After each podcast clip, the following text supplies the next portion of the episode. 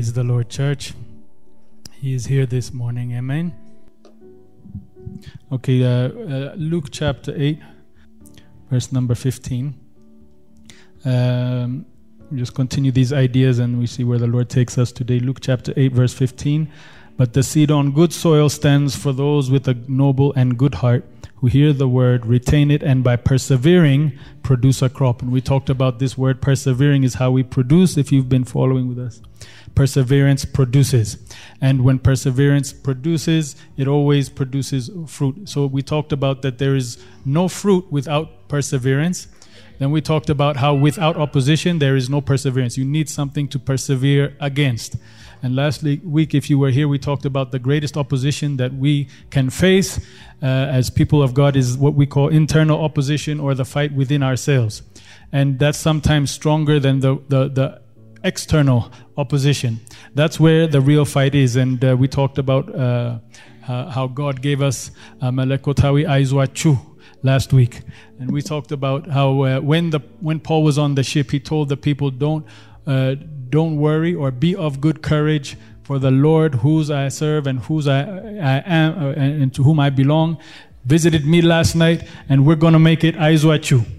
And so the idea that we were saying was they had disobeyed and they messed up, and now they're suffering the consequences of their mistake.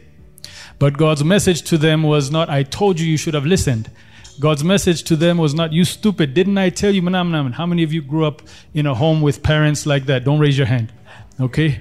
But God said, Aizwachu, or be of good courage. For the God who I serve has visited me and we're going somewhere. And we talked about how that's such a, a, huge message. And it's funny, this week, uh, I mean, I always, you know, get uh, uh, messages and meet with people who appreciate what God is doing and they, they tell me how they've been blessed by my message, and I welcome all those. I have some other fans as well, praise the Lord. But um, this week was a little bit unusual. I received a lot of, many people told me, man, that was just a word for me. That was a thank you, Pastor Z. And I know it was a good teaching. Okay? Nothing wrong with the teaching, amen. But I think what I, I also observed is I, I think I hit a nerve somehow that maybe we can just dig into and expose a little bit today because I think the fact that so many people are encouraged by Aizwachu message, it shows me that uh, all of us maybe are in that same struggle of um, our own performance in this Christian walk. Uh, our ups and downs get the better of us. And uh, so today we're going to expose the enemy today. Hallelujah. The, the Son of God was revealed to destroy the devil's work. We're going to expose the devil's work and we're going to uh, destroy the, the devil's work today. Uh, and and it's, it might be a little bit different from what we expect. We typically have a picture of what the enemy looks like and, and how he works. But I would like to expose maybe um, that as long as we have that picture of him, he's fine with that because that's not how he really looks. You know, like with the, the big horns and the red eyes, and he comes to you at night to scare you. Okay, that's that's an enemy too. Feel free to you know call the police or bind that, whatever you need to do. But uh, that's not where the real work of the enemy is. The real work of the enemy is this in this in this I want to introduce you perhaps to the biggest fight of all, the biggest warfare of all. Uh, we have a devotional series that we're working on, uh, and uh, we do this, we send this out uh, every morning. And if you are not signed up for that, just please sign up on the website and be receive a word from the church. But we've all divided the responsibility among the pastoral team, so there's a different word every day. Uh, my uh, contribution, I've been stuck in this area called conscience. Uh, and conscience is something that, for me, it's been a, a big game changer in my own life. Uh, and I think uh, I, I found it to be very important to our relationship with God and to everything else. And I found out that if we don't get it right in conscience, we won't get it right anywhere. So I've been, I think I'm on maybe week 10 or 11, uh, just conscience. I can't move on from there because I found it to be so important. So I'm going to tie today's message with conscience a little bit, and we're going to expose some of what the enemy has been doing, and uh, we'll see where the Lord leads us today. Um, we'd like to start with very beginning Genesis chapter three. And we begin reading in verse number seven. This is the story of when Adam and Eve sinned, the original sin. And this is what, immediately what happened when they, when they ate it. verse number 7, Genesis chapter 3. Then the eyes of both of them were opened, and they realized they were naked. So they sewed fig leaves together and made coverings for themselves. Then the man and his wife heard the sound of the Lord as he was walking in the garden in the cool of the day, and they hid from the Lord God among the trees in the garden. But the Lord God called to the man, Where are you? He answered, I heard you in the garden, and I was afraid because I was naked, so I hid. Verse 11. And he said, Who told you that you were naked? Have you eaten from the tree that I commanded you not to eat from? We'll stop right there. Okay? Um, one of the first things that we see um, with this sin and, and what happens here is that. Uh, they ate, it says he ate the fruit. Eve ate the fruit. She gave to her husband. He ate the fruit. And immediately their eyes were open and they saw that they were naked. The effect of sin on their life was that it caused them to see themselves differently than they had seen themselves before. Amen? Uh, and, and their eyes were open to something that they did not have awareness of before. And then they began to interact with that new image of themselves that they had. They began to sow leaves, uh, fig leaves, and they covered, they covered themselves. So this is precisely what happened, the consequence of sin. Uh, and this is the inheritance that we have all taken from our first father and mother, Adam and Eve. We are not sinners by way of uh, act of sin. We are sinners by way of inheritance. We are born sinners. That's what we got from our parents. Now, when Jesus came into the earth, 1 Corinthians 15, it describes Jesus as the second Adam, meaning that the first Adam introduced sin. The second Adam came as a response to that sin to pay that sin penalty. So, all of us who have come by Adam, we are born sinners. When we come by way of the second Adam, Jesus Christ, we receive the, the, the blessing of the born again experience, we are delivered from sin. We are now the righteousness of God. That's what Christ Jesus came to do. And everybody who is in Christ Jesus said, Amen. The Bible says, if any man be in Christ, he is a new creation. So, so uh, by Adam, they sinned and they saw themselves differently. The question now is Christ Jesus has already come. He came, he paid the penalty for sin, he arose on the third day, he ascended into heaven, that, and he has left us with what Hebrews describes as a finished work. Come on, somebody. The question now is uh, how do you see yourself in light of that finished work? All right? Adam and Eve saw themselves differently, okay? Now that we are in Christ, the question I present to everybody today how do you, how do we see ourselves? There's another word for that, it's called conscience. All right? And what God, I would like to present to you, the blessing of this new covenant is that in Christ Jesus, all right, just like immediately they sinned and they saw themselves differently, now immediately when we are in Christ Jesus, hallelujah, we should see ourselves differently. Okay? Um, in the Old Testament, uh, God gave the tabernacle of Moses. The tabernacle of Moses, Hebrews describes it as a shadow of the realities and the pattern that we have in heaven. So the tabernacle of Moses is very, uh, uh very significant. I, I teach a lot about it. I actually, when I pray, I use a system of prayer called tabernacle prayer in our prayer unusual. I've taught a little bit some of the elements of that. But the, the tabernacle is so important because it says that the pattern of that tabernacle is a shadow of the realities that we have in heaven. If I study a shadow, like this is not a best because the light comes from different angles, but if, where am I? Okay, here we go. If that is my shadow, okay, I study that, and without looking at me, I can get an idea of what I look like. It's not the real thing, but it's everything that the real thing does Every movement that the real thing makes, it's found there. The tabernacle is a visible, tangible shadow of a reality that we have in heaven. So that thing is not a small thing. It's not designed by accident. God was just like, you know, giving, giving that thing to chance. It was very specific because it was a shadow representing a very real reality. Hallelujah. All right. Now, I'd like us to just look at this very quick. I have a, a picture of, of the tabernacle. If you have not seen it or if you're not aware of, of what that looked like, this is a picture. I found this of, of, of the, a very simple diagram of what the tabernacle of Moses looked like in the wilderness. This was not designed by Moses, it was designed by God. God said, build, in fact, He was very specific about every single measurement, every single design, every angle. It was all designed by God.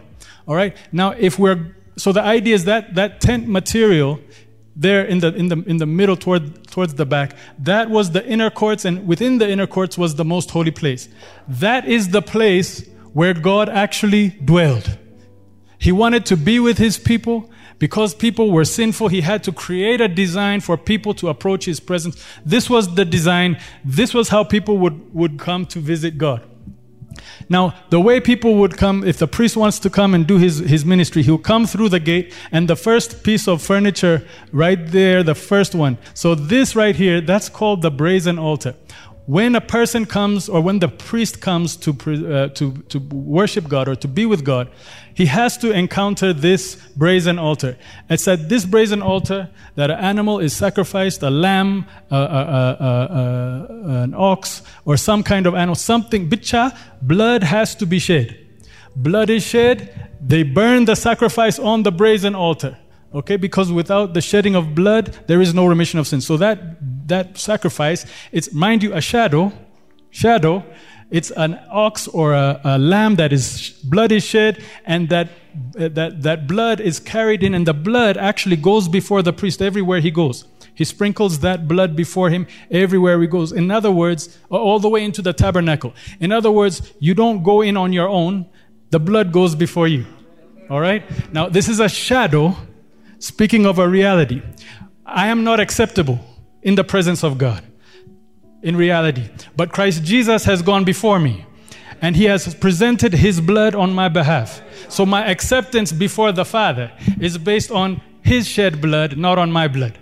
Praise the Lord for the blood of Jesus. This is shadow, but it speaks of a reality. Now, once that sacrifice is made, the sacrifice is finished, the blood has been shed. Hallelujah. But the, the second piece, the second piece is right between the the, the, the, the inner courts and the, ta- the brazen altar is that thing called the bronze laver. Now, the bronze laver, uh, we have a picture of this also, a bit, a bit, more of a close up. This bronze laver, it was made out of, uh, it, was, it was a place where the priest would have to come and wash his hands and wash his feet. And it was also made out of a, a, a mirror like materials. To build the bronze laver, women gave bronze mirrors all right, to fashion and make the laver. So when the bronze mirror uh, uh, mirrors were used, you can imagine it would give off a reflection, meaning that the job of the priest when he comes here is to wash his hands, wash his feet, and also to look at his reflection as clean. Hands need to be washed because it represents everything that I have done. My feet needs to be washed because it represents every place that I have been. But after I have washed, it's also very important to see myself as clean. This is God's revenge for what happened to Adam and Eve. Bible says they, they, they, they saw themselves differently.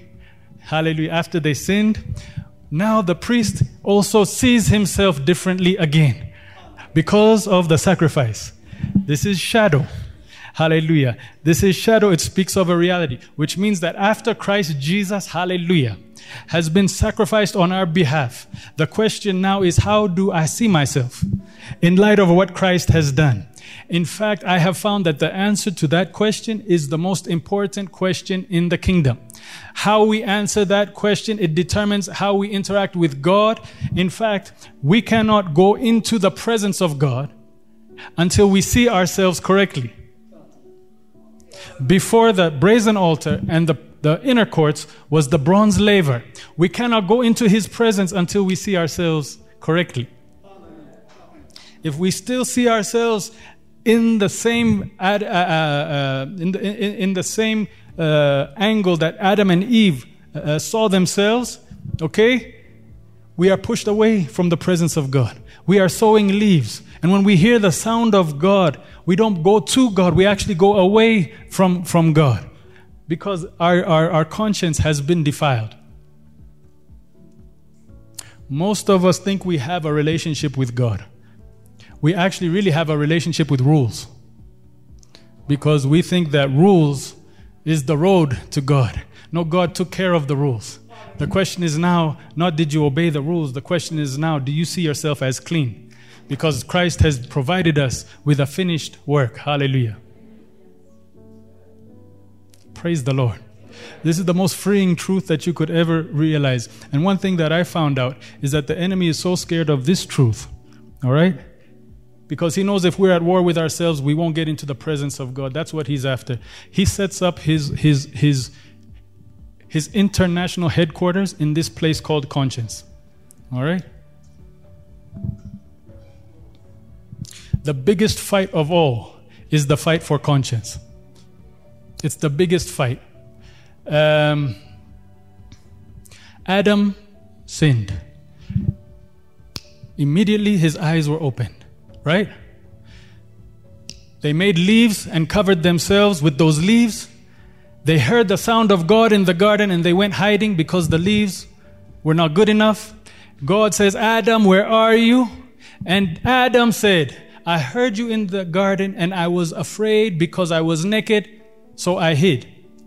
And God said to him, Who told you you were naked? Who told you you were, meaning that you do not feel naked. You do not feel empty. You do not feel guilt. That feeling could not be in your in your possession unless someone told you. Who told you? And then he carries that thought on and says, Did you eat from the tree I told you not to eat of?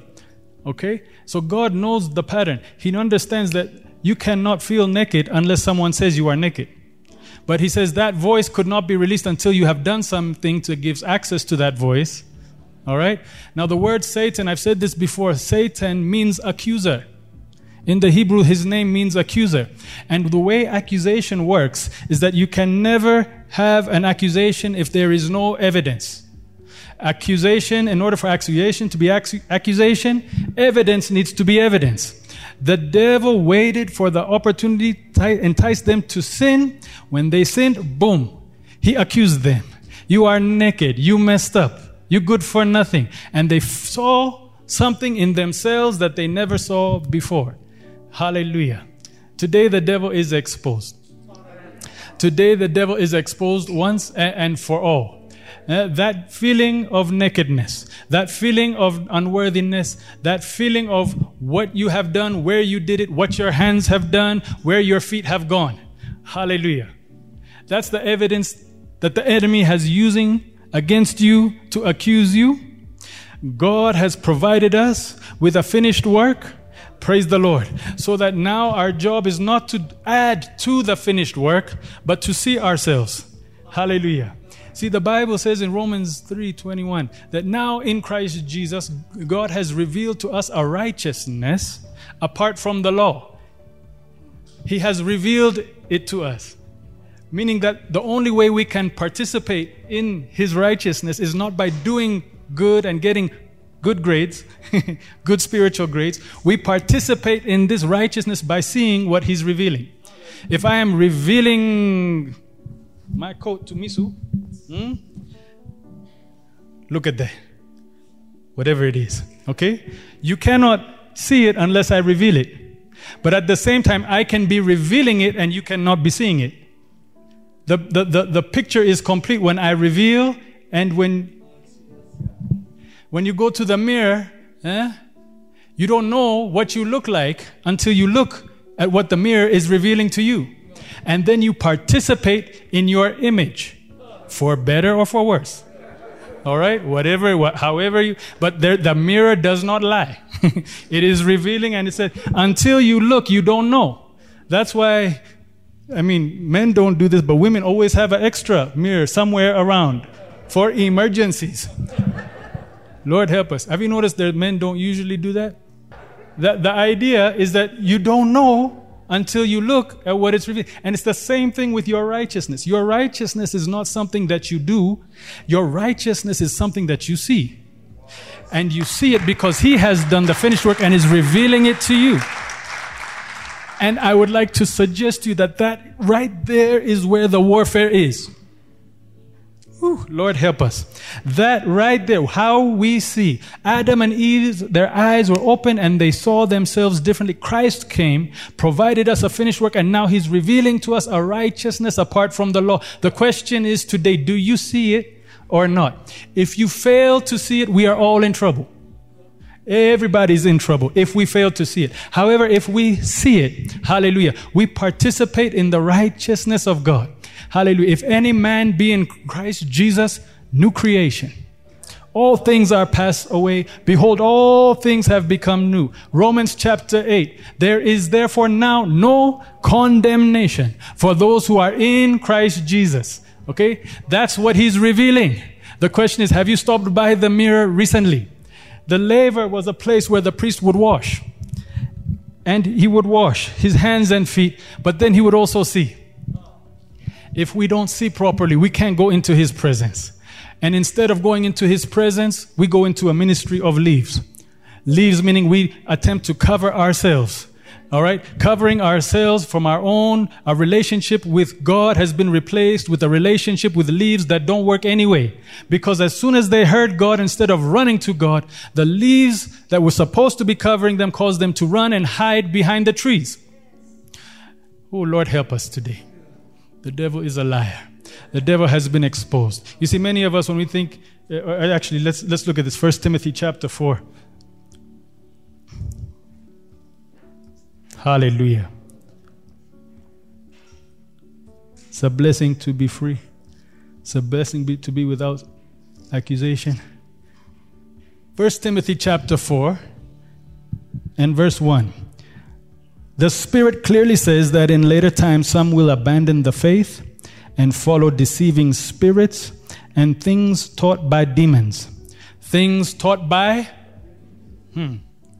Such teachings come through hypocritical liars whose consciences have been seared as with a hot iron.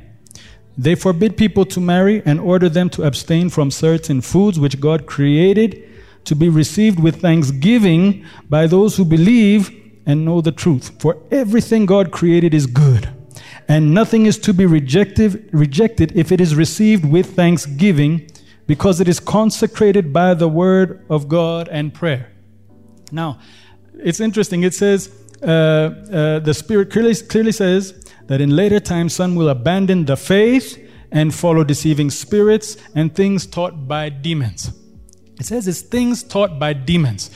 Things taught by now, normally when we think of things taught by demons, what comes to your mind? Come on, we live in Africa. Yeah? You know, juju, yeah? witchcraft, spells. Come on, muart. Yeah? Uh, you, know what I'm saying? Things taught by demons. The boogeyman at night, come on, somebody. Eh? The horns and the red eyes, things taught by demons. Evil, wicked, you know, just bilgana. But that's not the things taught by demons.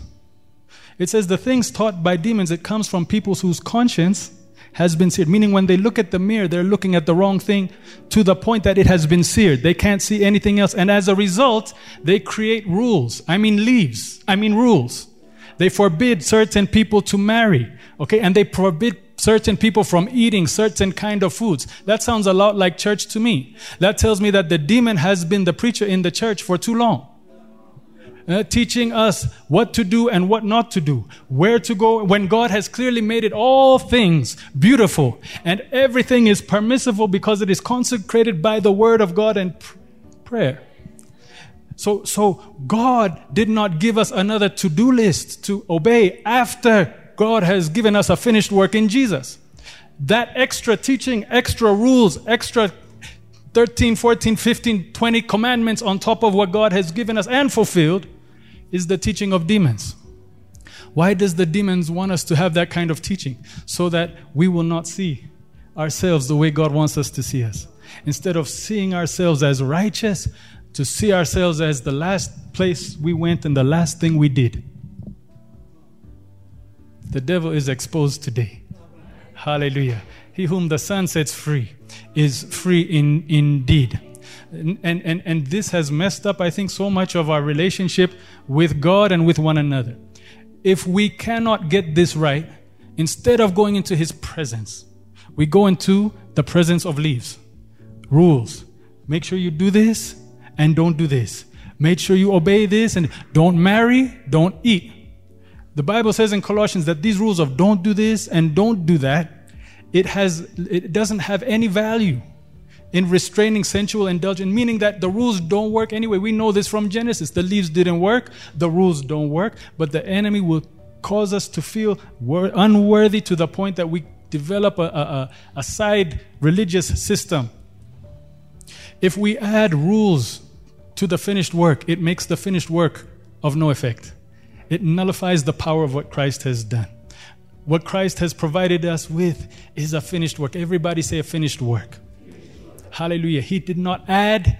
In fact, what he did was instead of giving us new rules, he gave us new remembrance. When he took the bread and he took the wine at the Last Supper, he said, This is my body and this is my blood. He says, Now, when you take this, Make sure you remember to obey, not to go there and not to do this because I am watching you. No. He said, This is my body, this is my blood. Do this in remembrance of me. Hallelujah. Meaning that we're not, uh, we're not tied in with a, a, a new list of commandments. We are tied into a list of remembrance. And what are we remembering? We are remembering what He is revealing. That you have come into a finished work. That you don't add anything to what God has done. If you add to it, you are, you are weakening the power of what He did. He didn't need a finished, uh, an additional work because it was complete. The lamb was spotless. The lamb was perfect. The blood was described as precious. Hallelujah. It was precious so that we who come by way of that could be precious also. Hallelujah. That we can be righteous also. That in Christ Jesus, now we are the righteousness of God. Hallelujah. Amen. And it changes how we see ourselves now. So we see ourselves not in, uh, uh, through the lens of our last mistake. And there are many. No wonder there's so many leaves. We see ourselves, see, we're either remembering what we have done or we are remembering what He has done. Amen. One of the two. We can't remember both at the same time. It's either going to be one or the other. So let's just decide right now Let's settle this right now. Yes, my hands and my feet went somewhere, but we've come to the laver now. We're looking at what he's revealing to us, not what the devil is revealing to us. Hallelujah. We are free in him. Hallelujah. Hmm. I'll take that to the bank.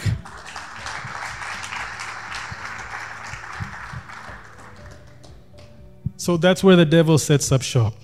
Now, uh, just to kind of hammer this home, let's look at this one verse. Then we're going to shout and run around and do something crazy. I don't know. I feel free right now. John chapter 8. This is the story of the woman who was caught in the act of adultery. That means she did something, she went somewhere with her feet and did something with her hands that she should not do. All right? Now, they caught her in the act, which means they also went somewhere with their feet.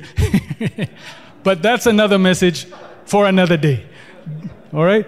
But they caught her in the act of adultery. They brought the woman to Jesus. All right? And they started bringing questions uh, questions to Jesus. We're going to start reading in verse number verse number 4. And they said to Jesus, Teacher, this woman was caught in the act of adultery. In the law of Moses, in the law, Moses commanded us to stone such women. Now, what do you say? They were using this question as a trap in order to have a basis for accusing him. Jesus bent down and started to write on the ground with his finger. When they kept on questioning him, he straightened up and said to them, If any one of you is without sin, let him be the first to throw a stone at her. Again, he stooped down and wrote on the ground. At this, those who heard began to go away one at a time, the older ones first, until only Jesus was left with the woman still standing there. Jesus straightened up and asked her, Woman, Where are they? Has no one condemned you? No one, sir, she said. Then neither do I condemn you, Jesus declared. Go now and leave your life of sin. Praise God. Now, the woman was caught in the act. The woman was caught red handed. She had done something wrong, and according to the law of Moses, she needed to die. They brought him, her to Jesus. And Jesus said, uh, uh he bent down and wrote on the ground. I heard many versions of what that could mean. Jesus writing to the, on, the ground with his finger. Uh, that's not the point of today's message, but maybe someday. There's a lot of theories as to what he was actually writing. It doesn't say what he was writing, but there's a lot of theories. But the point being is that they were trying to accuse her and they were waiting to see what Jesus said. Jesus stood up and said, Let him who is without sin cast the first stone. And all of them, starting with the older ones all the way down to the youngest, dropped their stones right there. And they left until it was only Jesus and the woman. And Jesus asked, Where are your accusers? Where are those who condemned you? Are there any left who condemn you? And she said, No, there's none. Then he says, No, neither do I condemn you. Go now and leave your life of sin. The other translation says, Go and sin no more. Whew, hallelujah. First, he established no condemnation. Then he says, Sin no more. What we do is we try to sin no more so that we have no condemnation. That's the devil's trick. That's the leaves. And that does not work. I've tried it. I know from experience. All right? Jesus, first, he says, let's start with the condemnation. Neither do I condemn you. Now go and live your life of sin. Go and sin. The power to sin no more. Hallelujah. Is not found in obeying the rules, but it's found in understanding and seeing what He is showing you. Hallelujah. There is a power hallelujah, in being free in your conscience. There is a power to live right because the Bible says, as a man thinks in his heart, or a woman, so is he. Hallelujah. Your life will never be greater than your thinking. If you think righteous, your actions and behavior with, will follow. If you are in sin like the woman was, you heal that sin not by telling. See, Jesus did not say, Are there any left who condemn you? He said, No, sir. Okay, then it's just you and me. Now, I told you to delete that number. I told you not to go down to his house. You know your weaknesses. Why are you walking around that? You know what's waiting for you. Delete those numbers out of your cell phone and be a good little girl. That's religion talking. Jesus said, I know what you've done, but there's no condemnation now. But now that there is no condemnation,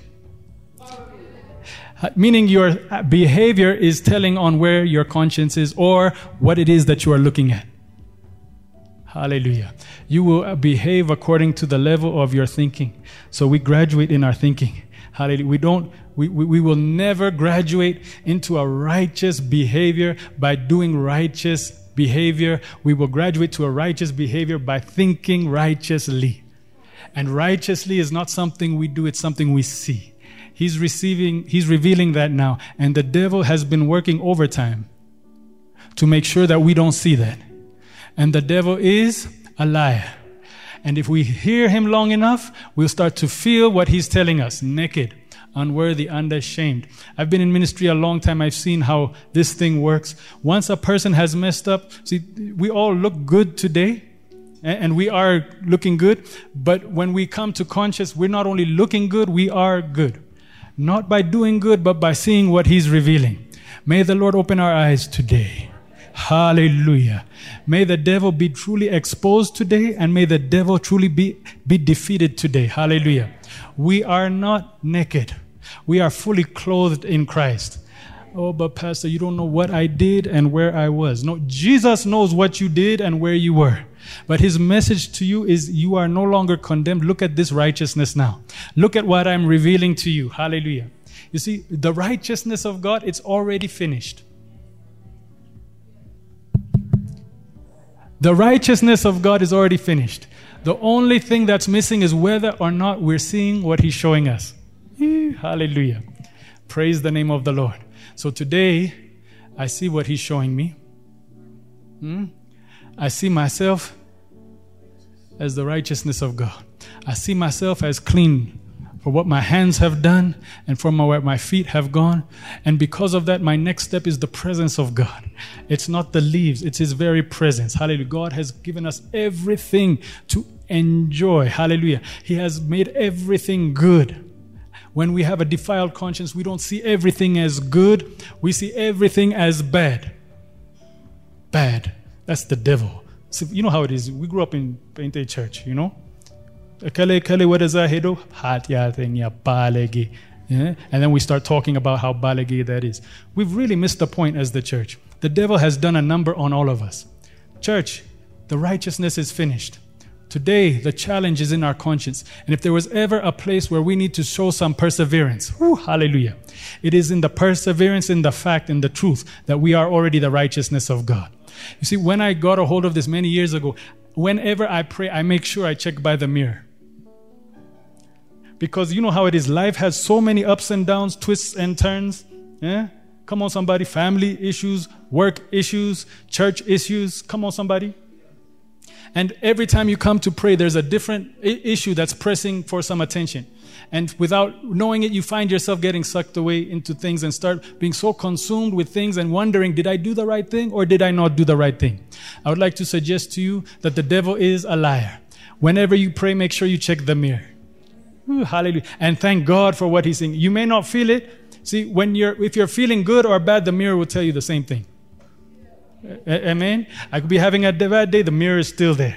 Hallelujah. I could be having a good day, the mirror is still there. This thing does not change. The mirror does not lie. Hallelujah. If I go to the mirror and I see Imma's image there, okay, that would be quite shocking. The mirror is lying to me. I'm not Imma, all right? This is not a horror movie when they do those kind of things. It shows me the exact replication of the truth of what what, what is there? When we come to Christ, hallelujah, He does not lie to us. He shows us the exact truth of our cleanliness, of our righteousness, of that truth. Let that truth be the thing that we persevere into today like no other truth. Hallelujah. Because there's freedom in that truth. There's help in that truth. There is power over sin in that truth. And there's God's presence, nothing preventing us from entering God's presence in that truth in Jesus' name. Hallelujah. Hallelujah. I've just exposed the devil today and I hit him where it hurts. Eh? I hit him where he, I, we went after the headquarters. Hallelujah. We went after the head of the snake today. Hallelujah. He's been lying to us long enough. Hallelujah. Everybody put your hand on your heart. Actually, just stand and put your hand on your heart. Now, while you put your hand on your heart, close your eyes. and, and look into what He is showing you right now.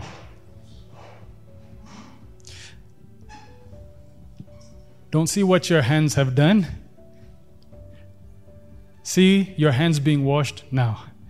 Don't look at where your feet have gone. Look at your feet being washed right now. Hallelujah. Look into what He is revealing to you. It's the image of his son. It's an image of the righteousness. We are either remembering what we have done or we are remembering what he has done. The only instruction he gave us in this new covenant is to remember. Hallelujah. Do this in remembrance. Hallelujah. Look at what God has done. Look at the righteousness that's in us right now. Look at the place that you are in the heavenly realms with Christ Jesus. Oh, Pastor Z, I don't feel like it. He did not leave us with a feeling, He left us with a truth. Hallelujah. Thank God he didn't leave us with a feeling. Feelings change. The mirror doesn't lie. You are the righteousness of God. The devil has been working overtime to keep you from seeing that truth. Today, let God arise in your heart. Hallelujah. Let perseverance arise in your heart. Hallelujah. Today, we come again with the Aizo. Aizosh. Hallelujah.